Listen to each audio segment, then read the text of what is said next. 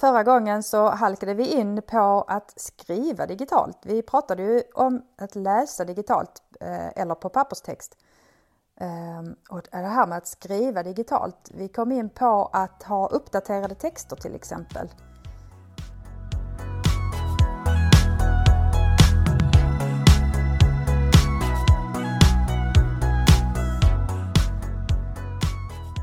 Ehm, några vidare tankar kring det här, skriva digitalt och ha, ha det uppdaterat? Vad tänker ni? Ja, det, det, är ju, det beror ju lite grann på vad det är för text man tittar på. Om det är så, hur aktuell behöver den vara för att jag ska lösa uppgiften? Hur eh, exakt ska svaret vara och hur, när var det skrivet? Visst kan man leta efter information och kolla den här eh, informationen är ett år gammal, är den förlegad nu? Det beror ju helt och hållet på vad det är för typ av information. Om det handlar om eh, corona, covid-19 pandemin som vi är mitt inne i nu så är det högst inaktuellt det man hittar för ett år sedan. Men om det är någonting om Karl XII så lär det inte ha förändrats speciellt mycket. Så det beror ju på när skrevs det och om vad. Eh, och man kan säkert hitta, vi nämnde i förra avsnittet Wikipedia. Eh, det kan ju vara olika åsikter eh, eller olika källor till information som strider mot varandra och förhoppningsvis tar man upp det i den texten i Wikipedia. att Eh, den här forskaren säger det här men den här har kommit fram till det här. Att man inte drar en slutsats utan man låter läsaren få göra det istället. Det handlar ju om hur permanent informationen är. Ehm, men om man skriver en, en eh, roman eller en, ett läromedel så och, och ger ut den som en pappersbok så är den ju tämligen permanent. Ehm, så då, då är ju skrivna texten långtidsbevarad. Eh, en sida på nätet kan ju vara hackad. Det kan ju stå en sak från början men så har någon ändrat någonting. Så man vet ju aldrig riktigt hur säkert den här texten är. Det känns ju säkrare med en pappersbok och så börjar man fundera på att ja men den som skrev boken hade ju fel från början så att då var det egentligen fel redan när den kom till tryckeriet. Det, det är en oviss sak. Um, mm. Jag tänker att, eh, att det går så snabbt framåt så att de här pappersböckerna, jag tänker på den tiden när man gick i skolan och ett tag därefter. Jag tittade inte så mycket på när boken var skriven utan det som var skrivet, alltså det, det gällde fortfarande, det gällde en lång tid framöver men Samhället förändras så snabbt så att man behöver faktiskt kolla när det är skrivet. Eh, och jag tror att i och med att det blir mer och mer digitalt skrivet så har man blivit, och, och det här med källkritisk granskning, så har man blivit bättre på att titta när saker och ting är skrivna. Eh, men jag skulle vilja övergå lite mer till att eh, vi är mer producenter och att eleverna kan få lov att bli producenter i det skrivna. Jesper, du pratade om att man kunde få lov att skriva på Wikipedia till exempel. Men jag tänker övrigt digitalt skrivande för elever i utbildningen idag. Vad har vi för tankar kring det? Mm, en tanke som jag har det är ju det här med, med riktiga mottagare. Hur, hur det kan motivera elever att de vet att det de skriver, det de publicerar är inte, inte riktat till pedagogen eller i bedömningssyfte utan det är faktiskt där möjligt att det finns riktiga mottagare till det. Det skulle kunna vara en bokrecension där författaren hör av sig. Det skulle kunna vara att man skriver en egen text eller berättelse men de riktiga mottagarna är eh, ett bibliotek som är online som vem som helst kan ladda ner och också skriva kanske en recension eller en, en kommentar om innehållet. Så jag, jag tror med de riktiga mottagarna kan det höja elevernas motivation mycket mer än om att texten ska bara skrivas för att läraren ska skriva det. Eller, eller i bästa fall att det blir någon i klassen ska också läsa det. Kanske kamratbedömning. Men det stannar liksom i klassrummet. Eh, men på, har man en större yta eh, och det blir på riktigt.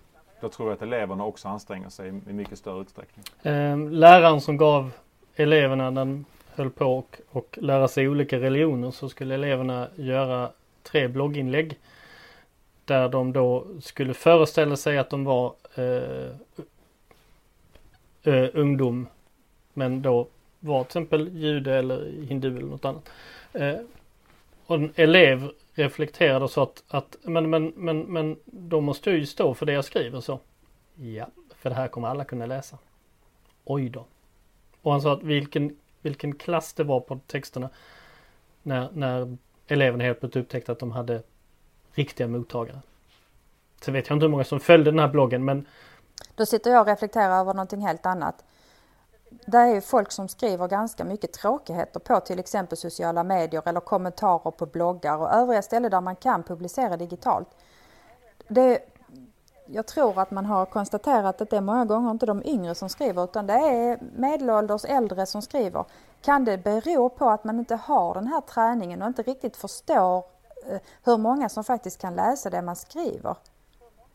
Ungdomarna idag är ju tränade och vet, de känner till sociala medier och vet vilken spridningskraft det har det de skriver.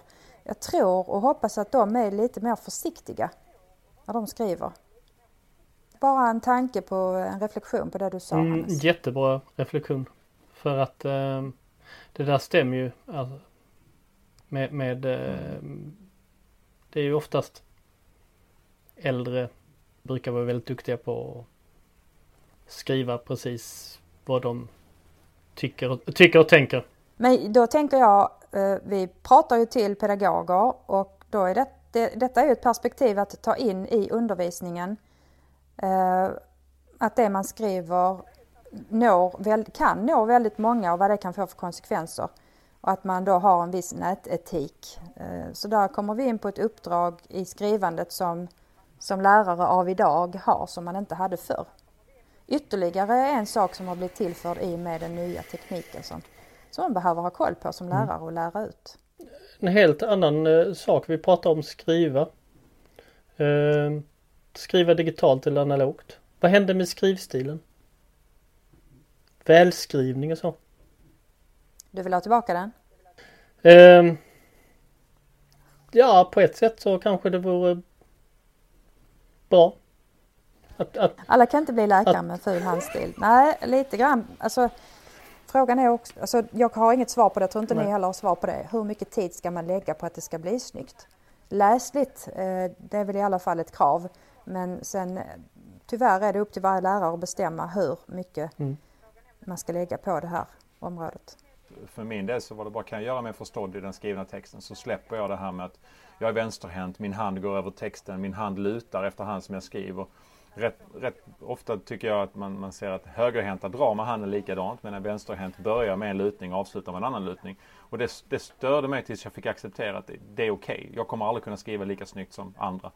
Så då var inte det lika viktigt. Och när vi nu pratar om just den skrivna texten för hand. Det är inte lätt att, att förnimma sist jag skrev någonting för hand. Det är inte ofta. Eh, men jag är så glad för den tekniken som finns för att jag kan skriva väldigt snabbt och kommunicera väldigt fort på olika sätt.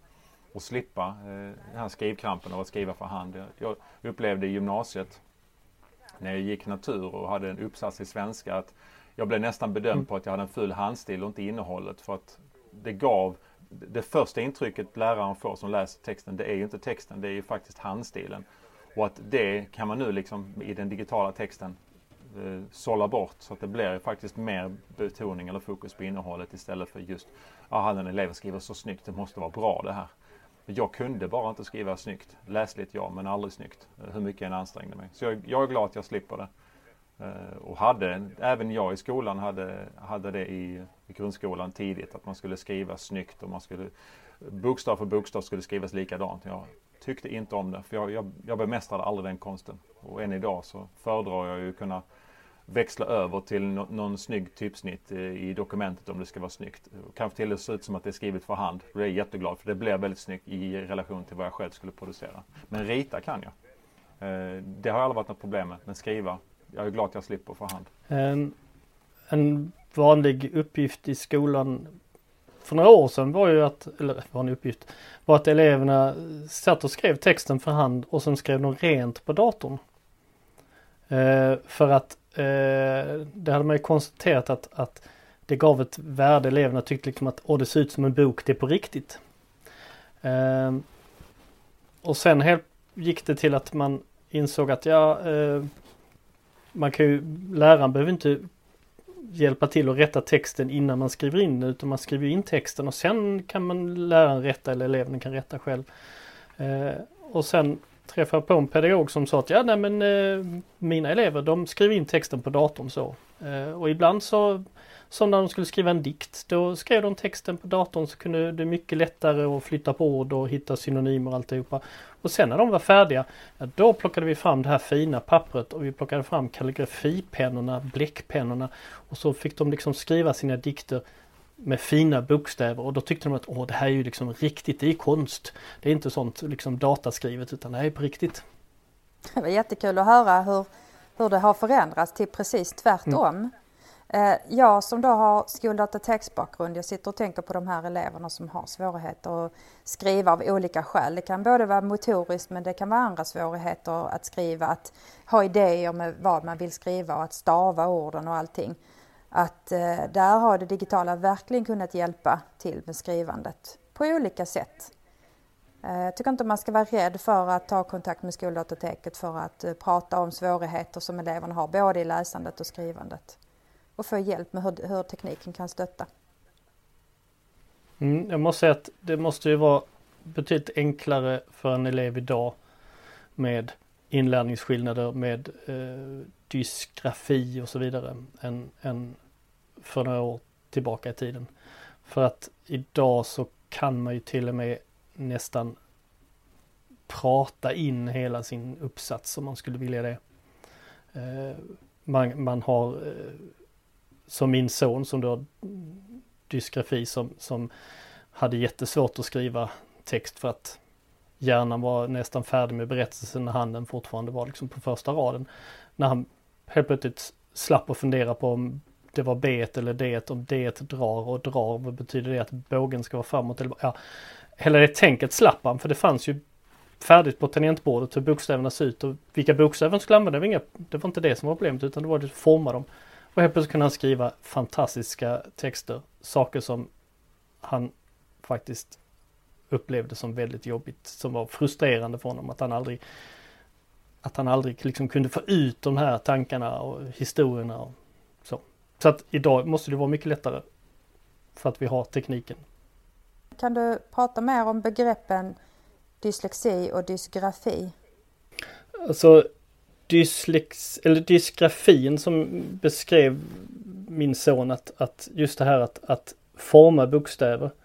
Eh, att hela tiden, jag menar för dig om du ska skriva ett B, du skriver ett B. Men för honom att skriva ett B, det var liksom, nu ska vi säga B och så ska det vara ett rakstreck. Att behöva tänka så hela tiden. Den här meningen som du hade, den, den, den försvann i ditt tank, tänk i, när du började fundera på hur bokstaven skulle formas. Alltså om, om vi tar min son som ett exempel. Han eh, var ju, fick ju ett, ett, ett litet pris när han gick ut nian för att han hade bäst resultat i läsförståelse både svenska och engelska. Han läste långa avancerade böcker tidigt. Eh, och, men hans lärare tyckte att det var konstigt. Du som kan så mycket, läser så mycket, kan du liksom inte någon gång borde du liksom veta att, att eh, aldrig stavas bara med ett L och alltid stavas alltid med två L. Ehm, men men eh, nej. Eh, det, det, gick, alltså han, han stavar än idag, han är över, eh, snart färdig läkare. Han stavar fortfarande liksom fel när han skriver för hand men sällan som han gör när han skriver på, på datortext för att han blir alltid påminn om att här är något litet fel i den här felstaven. Eh, när, när vi pratar om dyslexi så handlar det väl mer om att eh, då har man svårigheten att läsa så att bokstäverna studsar omkring. Jag är inte så insatt i eh, det här men jag har en plan i ett kommande poddavsnitt göra en intervju med, med en person som hade eller har eh, grav dyslexi. Eh, en liten teaser. Ehm, att gå i mellanstadiet och vara osäker på om man överhuvudtaget ska kunna eh, gå ut nian med någon form av betyg till att eh, idag ett antal år senare vara utbildad sjuksköterska. Eh, inte för att han blivit av med sin eh, dyslexi, men han har hittat rätt väg och rätt metod. Tekniker att använda för att... Mm. Ja. Mm. Men låter som en... Låter jätteroligt. Ska absolut lyssna på det, den intervjun. Har vi fler tankar kring eh, skrivandet? Har vi mer som pedagoger behöver tänka på i skrivandet? Vi har berört flera olika områden. Jag tyckte det var jätteintressant. Och det, det, är det som är så bra med att sitta och prata flera stycken för man har olika, eh, olika tankar kring. Vi har pratat om till exempel att eh, nå ut till en publik. Vi har pratat om att man kan ha svårigheter i skrivandet eh, och att man kan få hjälp på olika sätt i skrivandet. Så lite olika vinklar på det hela med skrivandet. Då tackar vi för idag. Ja. Tack och hej! Tack! Hej!